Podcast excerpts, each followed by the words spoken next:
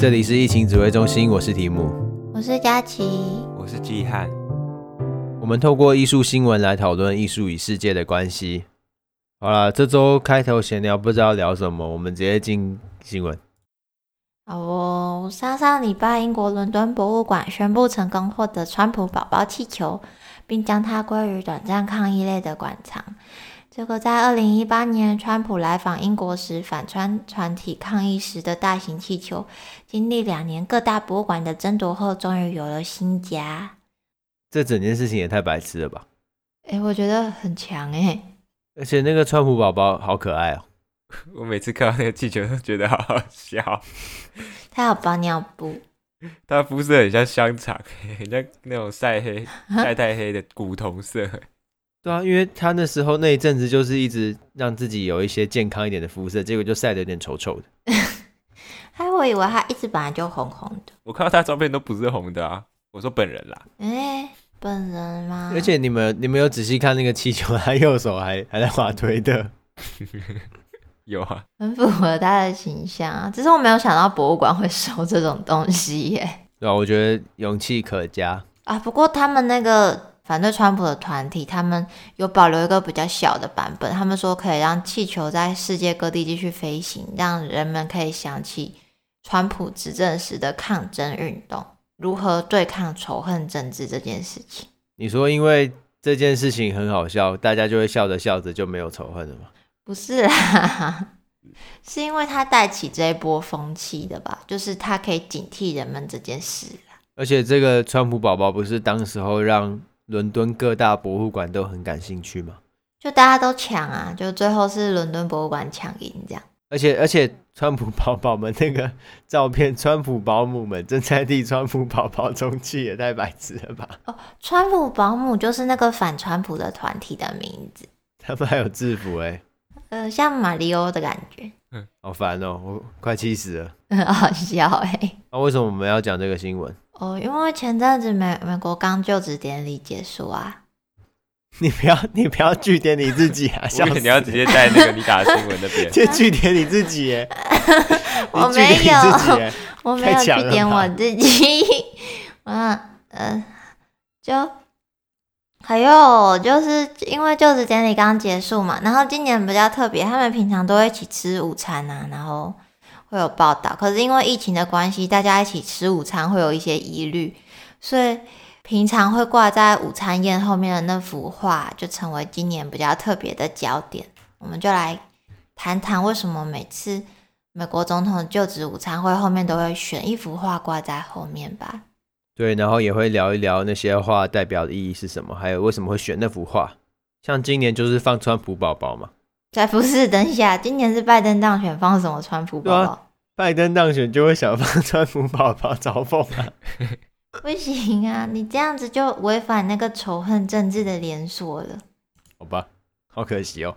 没有啊，他川普宝宝要代替川普来出席他们的这个典礼啊，因为好像也是难得是前一任总统没有来参加就职吧？哦，对嘛，这样这样子，川普宝宝要代为出席，礼尚往来啊。嗯，我觉得还不错。我觉得不行。我觉得可以提议一下，提议那个请我们外交部来去跟他们建议，虽然已经来不及了。等一下，你想害白宫也被炸掉是不是？那我们就会依照顺序来介绍每一任的。哎、欸，不一定是每一任呢、啊，每一个我们选的、呃。我们选一些啊，我们没有每一任，就是从最新到最旧的，我们每一任都要讲自己，不要讲多久。大家真的有兴趣，我们之后再做一集。嗯，但是今年没有办法，其实今年没有办法。呃，其实也不会很久，就九九幅而已。因为他是这个，虽然美国总统已经有很多届了，可是有挂画的这个历史传统是一九八五年雷根总统才开始的，所以到目前为止也只有九幅画。因为中间有一直有断吧，就还没有确定是真的很传统这件事情。哦，对了，这集我我建议大家可以。放下手边在做的事情，然后看着我们附上的图片一起听，要不然可能会不太有画面。对，我们很少讲平面绘画，可能会太说书了，所以我觉得建议大家可以看一下这些画作一起搭配服用。哎，不啊，我更正更正一下，十幅，我看的网站忘记把今年的加上去了，sorry。哦，所以你觉得拜登就是当选有？没有没有没有没有没有没有没有没有没有没有要求验票那一种，没有没有没有没有没有。好，那我们就先从佳琪质疑的拜登开始。我没有质疑拜登，虽然我觉得那个票真的很有问题。好，但他今年选好，没事 没事没事。有人讲话这样讲的吗？哎呦，反正今年选的话是劳勃邓肯森的带彩虹的风景。那这幅画是一百六十二年前完成的，也很特别，是邓肯森，他是非裔的画家，也是美国人吗？没，对，他是美国人。嗯，这幅作品是在南北战争的前夕完成，因为他当时觉得社会对立太严重，所以画家画了一幅就是看看起来很和平，然后就有彩虹，然后牛羊在草地湖畔边的一幅风景画，就有点想要表示。可以希望大家可以不要再吵架，可以有族群融合的这个意向。那这幅带彩虹的风景呢，他就想要表达的是这种很温馨的感觉。虽然在他完成这个作品的隔年，南北战争就开打了，不知道他心里有什么感觉。他他们这个画作的力量是发挥到了今年。对，因为他说，就是这幅画在往后。在看美国历史的部分，他就会有一种包容，希望可以一起迈向欣欣向荣明天的感觉。所以我觉得今年选这幅画，其实他蛮想就是针对他们选战选成这样，然后甚至还呃发生各种事件，希望在就职之后，大家可以抛下这个纷争，一起面对疫情，然后可以不要继续吵架的这种团结的希望。简单讲一下今年的画作。嗯，所以他们是选这幅画，是因为觉得近期美国的选举造成族群的对立太严重，就像是当时的南北战争这样子的张力。可是同时在那个当下，还是有人抱持着希望，希望能够有和平，然后有展向未来的这种蓬勃感，是吗？对啊，你解读的非常正确。拜登觉得。川普阵营的人，还有拜登阵营的人，就是南北战争的这种阵营吗？呃，不，不是吧？所以他觉得自己是比较好的那边，对不对？呃，可是，可是这这幅画，他是不是在用这幅画扣别人帽子？你你不要挖洞给我跳啊！我挖洞给拜登跳啊！那拜登你要跳吗？拜登才不才听不懂中文，欸、拜登没听到，拜登没听到。哎、欸，可是这幅画是民主党的。民主党跟共和党一起选出来的，所以我相信不是你觉得的这样的。哦哦，那那那就真的不是。嗯嗯，有一起选这件事情，那就那就真的不是了。嗯嗯嗯。那我讲的这一个就是不是两边都一起选的，是只有川普自己选，因为在去年的那幅画叫做《人民的选择》。什么去年啊？上一任、啊？上一任？四年前？四年前？一年一年选一任，给不给玩游戏啊？疯掉！这样子太太长轮替也不行。那它是由乔治·克勒伯宾汉所画的一幅画。那它描绘的其实就是密苏里小镇他们宣布选举的结果的那个景况。然后里面是有非常多不同阶级的人，除了商人啊、士兵，很多白人男性。当然里面有一些黑奴，跟我一直找不到的女性。虽然说他们在描述的时候都会说有女性，但是我找不到。我也找不到哎，哎，真的有吗？他都说有哎，然后我都我在找的时候都想说，我是不是在玩威力在哪里？我怎么都看不到女性。原来这幅应该是没有，是他们说哦，因为这幅画是宾汉他的，他有一个出一个三部曲，这幅画是其中一幅，他那个三部曲叫做选举。嗯，所以人民的选择这幅画是来自于宾汉的选举三部曲的其中一幅。哎，对，没错。然后是这是第三幅哦，所以也稍微介绍一下前面几幅画，让大家知道。他可能这个系列有想要谈的事情，那它的内容都是在描绘小城镇的选举，但它其实隐含想要讨论的就是美国在选举这方面民主的阶段啦，进程就是很多问题就是在妇女的权利跟黑人的政治权利上面。嗯，那在第一幅里面叫做县城选举，整幅画里面就是没有女性角色，然后唯一的黑人就是在旁边负责倒酒，在服务那些白人男性。嗯，在画面的左下方，然后它的第二幅是叫做政治演说，一样也是整幅画就看到两个人在争辩，然后也都是男性。那我看到的报道，他是说在这幅画里面靠近后面的地方有一个女性，看似是在远离这个演说的场景，只是我就真的看不到。可能要看真机才可以很仔细的看了吧。所以这三幅作品，当时人们看到的时候就已经知道他要表达的东西，还是他其实在夹带私货？我觉得应该是蛮明显的。哎，对于当时人来说也是明显的嘛，因为对于当时人来说，不就他不就是画下现况？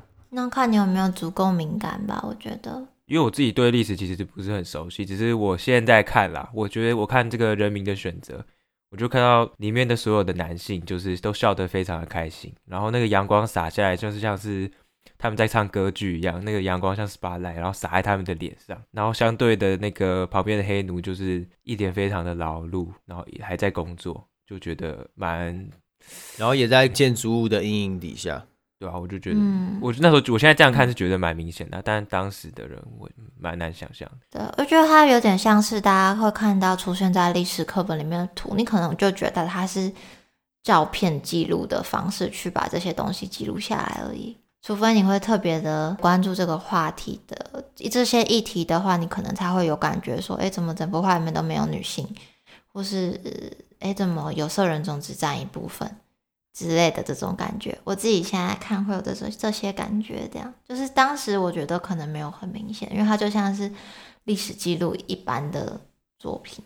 嗯，不过他呃，因为这个艺术家还有个蛮特别的地方是，他在一八四八年的时候有他有获选到众议院的议员。哦，所以他也是美国历史上最早进入州议会的艺术家之一。那他就有提到，就是他应该也是有非常多在反映这种政治、宣扬民主的作品。我相信当时的人应该有一大部分是知道是这件事情，嗯哼，因为他在那个角色的时候，他在讨论这个主题也相对会比较有力道吧，嗯，还蛮酷的。这位艺术家同时是一位议员。川普选这个感觉很针对那个名字，哎，哦，对啊，因为人民的选择，对吧？就这个地方就是也产生一个很争议的点，就是他们选了这个画之后，也是要去跟那些博物馆有典藏这幅画的博物馆去做沟通，然后问能不能。拿过来放，然后那时候他们博物馆已经答应了，但是当地的艺术家们就是要联署反对这件事情，因为他们认为川普是想要透过这幅画来影射，就是说人民的选择其实是他。但是那时候有一个争议，就是那年的选举，应该说大家都知道美国的选举就是是选举人票的那个制度，嗯，间接选举，对，所以当年的结论其实是希拉蕊得到的票总票数，诶，叫做民选得票是比较多的。但川普是在选举人票是反而是赢的，所以他们觉得其实川普并不是人民的选择，没有那么直接啦。他觉得是那一派的人会这样觉得啦。对，然后也有比较他们会那么反弹的原因，还有是这幅画是在圣路易斯那边的博物馆里面，但在当地其实，在那个区域是反川，对，是反川的，所以他们是有收集到五千人的联署哦。只是最后博物馆那边是说已经就事情都已经谈好了，就是没有办法借出去。对，所以还是就借出去。呃，我觉得关于这种争议有点无稽之谈啊，对我来说，因为那你就不要同意你们的选举制度啊。我没有说我在挺川普啊，我只是说单纯就那个制度来说啊，这就是你们的制度，所以事实上你就是输了，你也不能嘴说什么他的得票率就是比较高。啊，就不是看那个，嗯，然后另外一部分是那幅画在反川的州里面，那又怎么样？对吧？他们也是只能表态啦，他们对啊，他们就只能请愿而已啊，他们也不能怎样，也对啊，也只能这样。只是他，我觉得最大的不满就是那种用人民的选择，其实还蛮嘲讽的吧？对，对我觉得有一点，他也很清楚吧？他就是想，而且可以，而且还挪用。挪用别人的艺术作品的名称当做自己的宣传理念，我觉得主要是这一点会让人一些比较反感吧，就是比较没有挺他人，对于这件事情上就会比较反感，因此就会找其他的方式去辅佐自己的论述。那就来换我，好啊。川普的前一任总统就是奥巴马，那他选的这幅画叫做《优胜美地山谷的景色》。这幅画呢，我们可以看到午后的暖阳戏剧性的渲染了整片天空和森林。然后有温暖轻柔的雾和众多的植被，安安静静的保护着这块土地，所以整个画面一切都看起来很安静，又充满了生机。那画面的中间，我们往远方望过去，还可以看到优胜美地山谷画出的一条道路，然后这条道路就一直延伸到我们看不见的地平线，所以整件作品就反映了美国西部的雄伟景观，还有新时代的来临。这幅画是由 Thomas Hill 于一八八五年绘制的风景画。那等一下，我都叫他托马斯。托马斯他出生在英国伯明翰，十五岁跟家人一起移民到美国，二十四岁的时候就读宾夕法尼亚美术学院的夜校，就是从那时候开始画图的。那也是那个时期，托马斯常常跑到白山山脉和哈德逊河域附近。所以就会在那个地方认识了哈德逊河校这一群画派，他们就一起画图。所以他们是学校里面有一群人一起就要出去写生，然后跟那边那个河域那边的人一起，就是全部人几两个？没有没有没有，就就是他很爱出去写生，他跟他的师傅哦哦，所以就在白山山脉和哈德逊河域那边认识了哈德逊河校这个画派的成员。哦，了解。所以这个这个哈德逊河校比较像是我们熟悉的巴比松画派，就都是一个特定区域内文人相聚的团体。就例如说，巴比松画派就是一群人在法国巴黎南部巴比松这个乡村一起画图的人。哦，所以哈德逊河校就是一群时常描绘哈德逊河谷和周边地区的风景画家。所以假设有一群人常常聚在高雄美浓画画，我们可能会叫他美浓画派之类的吗？对对对，可能啊，可能。哦、oh.，那哈德逊河校的画作反映了十九世纪美国的三大主题，就是发现、探索和定居。所以他们很喜欢把人物画的小小的，把周遭的自然环境画得非常广阔。那以优胜美地山谷的景色这幅画，连甚至连人都没有，就是他们很喜欢画非常广阔的这种自然环境。然后再来就是说，哈德逊和肖他们的风格就是以这种。非常逼真，然后很多细节很详尽的，甚至有时候是理想化的自然刻画。什么叫做理想化的自然刻画？就是其实没有这个景哦。他虽然是去写生，可他写生的时候只有做一些素描，把一些他看到的样态记录下来，然后后来是整个整个构图是拼接出来的，所以这有一些景色是不存在的，这就是理想化的景色。嗯，那托马斯他从一八六五年开始，每年都会跑到优胜美地进行素描旅行。就非非常有热忱哦，一直一直画同一个地方。对，然后托马斯他同时也经营一家美术馆和美术社，然后他还短暂的担任过旧金山艺术设计学院的总监过，他算是一个蛮厉害的人。那我觉得最厉害跟刚刚那个政治人物有得拼的是托马斯，你们知道他是依靠什么为生的吗？啊，画画。他依靠股票市场投资。为什么？他先卖画，然后卖的话他拿去做股票投资，所以他是依靠股票市场投资和艺术品收益为生的艺术家。呃，我相信某一部分可能占比较多，就不好说了。你是说艺术收艺术品收益的部分？没错，没错。嗯嗯嗯嗯。然后在生命晚年，托马斯在优胜美地的一座饭店内保留了一间工作室，就是方便他时常在优胜美地作画，才不用一直去旅行。这样，只是他过世前他就中风了。所以他中风之后，他就很难再去写生，他就没有再到优胜美地作画了。可能对我来说，应该是他整个生命里面的遗憾吧。然后，所以回过头来，这幅优胜美地山谷的景色，作为二零零九年总统就职典礼午餐的这幅画呢，他们为什么会选？是因为它代表一个历史重大的一个事件。就是一八六四年，哎、欸，怎么怎么这些话都跟林肯那么有关系啊？前面一个南北战争 啊，反正一八六四年，林肯签署了优胜美地补助金案。就这个法案是什么意思？就是原本优胜美地就是一块地嘛，就没人管的地方，然后就是占地为王啊，也没有被开垦过，就是你想要进去，然后你就画一圈，真的就你的。真的假的？真的啊，真的啊，那个时期啊，也是齁，发现新大陆，就像现在台北市的阳明山一样啊。没有吧？有啊，对啊，就那个时期。我说不会像现在的阳明山一样吧？现在阳明山不能这样吧？就是像像现在阳明山以前就也是这样。嗯嗯嗯嗯。现在的阳明山以前不就是以前的阳明山？不是，你刚刚没有讲以前、啊。没有啊，我在吐槽我自己啊。太被挤了。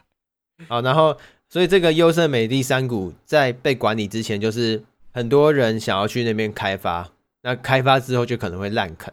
就这个优胜美地可能就会不见，嗯，那就不美了。所以有一群登山客，还有一些参议员主张要保护这个地区，就签署了这个优胜美地补助金案。那实际上呢，就是把这个优胜美地变成公众储备，然后送给了加利福尼亚州政府。那之后几年，再隔了几年，就变成了国家公园。所以比起林肯做过的很多比较大的事情，这件事情比较少人知道了。只是这个也是一个很重要的事情啊。优胜美地算是美国数一数二的公认的最美的国家公园哦，幸好当时有保留起来。那透过这件事情，我们可以发现一个很神奇的东西，就是林肯在一八六四年签署优胜美地补助金案。然后我觉得很巧妙的是，托马斯就是隔年开始会到优胜美地每年做旅行，然后他也是在隔年完成了这幅作品。嗯，所以我觉得这整个时代的洪流，就突然觉得蛮感人的吧。就虽然他们都已经离世了，可是人的一生本来就很短暂，就是不都是一些不同的东西来创造不同的人生故事，还有他们的点滴嘛。就是我觉得这幅优胜美地山谷的景色给我这些感觉。我原本想说看看风景画，就想说会不会今年的跟这幅优胜美地跟今年的那个彩虹，是不是其实都只是风景画，没什么内容？只是听完你这样讲，会是哦，原来有这些故事啊。嗯，哦，原来提姆这么会过度诠释啊。蓝色窗帘，没有啦，没有啦，这是真的有凭有据的哦。那我就来讲一下第一幅吧，就是当初开启这个选画的传统。就是一九八五年雷根总统上任的时候，那他选的画是贾斯伯克罗普西的《哈德逊河上的秋天》。然后简单介绍一下这幅画，它就其实就是一幅有点梦幻的风景画。它是远处有那种像耶稣圣光的光从云缝里面打出来，然后下面有一些枫叶。枫树有些是红的，有些是就是刚秋天不久的那种感觉，然后这样照在这个大地上，然后远处可以看到河流这样子。那这个作者呢，他是美国人，不过他是算是第二代吧，就是他是他爸爸那一代才搬去美国这样子，所以算是很新的美国人。反正他在成为画家之前呢，他是主要是建筑师。他在接案子的闲暇时间，就会喜欢去大自然中探索散步，所以就才开始写。喜欢去做一些股票投资，并没有，他没有 投资大自然。什 么投资大自然是什么啦？投资大自然听起来听起来像环保团体。对不起，对不起，你继续。然后这幅画，这幅哈德逊河上的秋天，它并不是当下在哈德逊河旁边写生出来的，这是。因为他年轻的时候就会常常去这附近写生闲晃，可是这幅画是他在中年的时候，他去英国定居的时候画的。就其实就像刚刚那个题目说的，其实大家都会有一些印象。他一个回光返照，是不是？对对对，他其他这幅画其实并不是，有可能真的没有这个景，就只是他说，哦，这边我记得这边有树，这边有河，然后把它全部拼在一起，变成哈德逊河上的秋天，就是他的一个脑中的印象吧。对，然后他在英国其实很积极的有一些社交的生活，所以他会为了美国的顾客提供英语地标图片，然后画很多美国的风景画给英国人看，就还蛮酷的。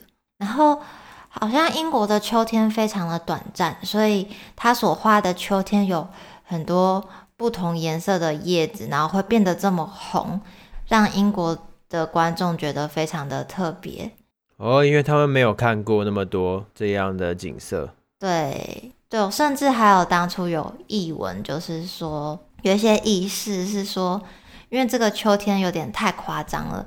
他在跟维多利亚女王展示这幅作品的时候，女王就很怀疑说，这个颜色真的是这样子吗？你是不是色盲啊？对，他怀疑他有夸大这些树叶的颜色，因为大家知道那个枫红。在不同的地方真的差很多，像你在台湾就不太可能看到那种景色，大家都要特别飞去日本还是哪里去看。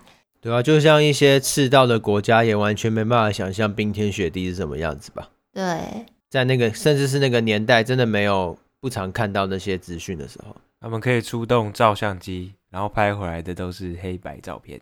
听说他后来还有从美国寄真正的秋天的叶子给女王，就给他证明。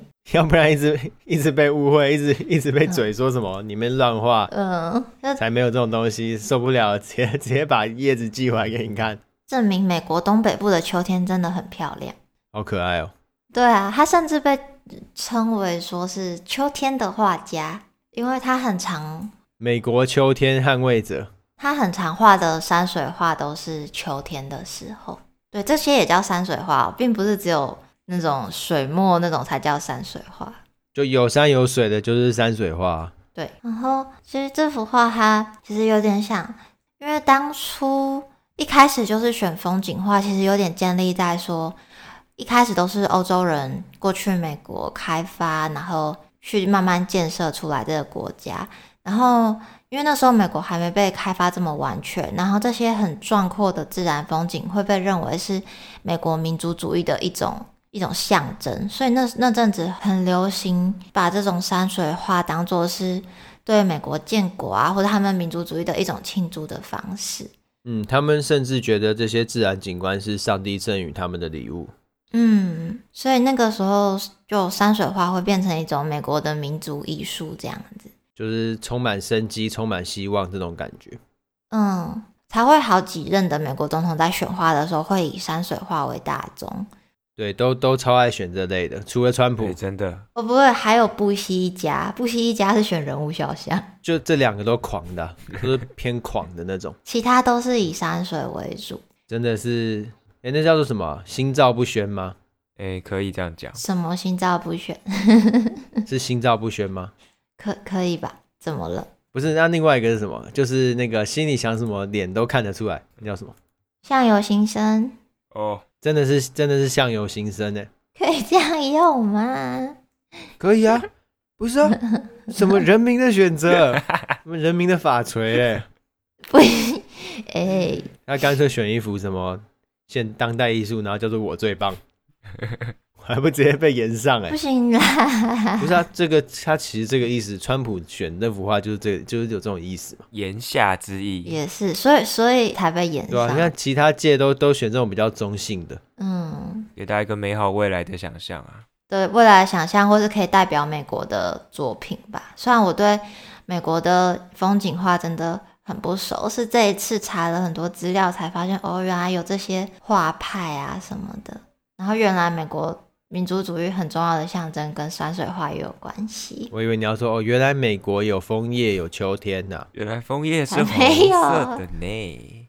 原来枫叶是红色的。诶，台湾也是会有枫叶，好吧？只是要去特定的地方才看得到而已。这一集希望大家能够有一些不同的收获。这是我们第一次比较专注在讲平面绘画的作品，超不熟的领域。希望大家还还喜欢，嗯，那如果你我没有讲错的地方，也可以跟我们互动做分享，嗯，那如果你们只是想很喜欢川普宝宝的话，也可以刷一排川普宝宝的图片在下面，可以不要吗？真的很像香肠。那就这样，这集就这样，好不，大家拜拜，拜拜，拜拜。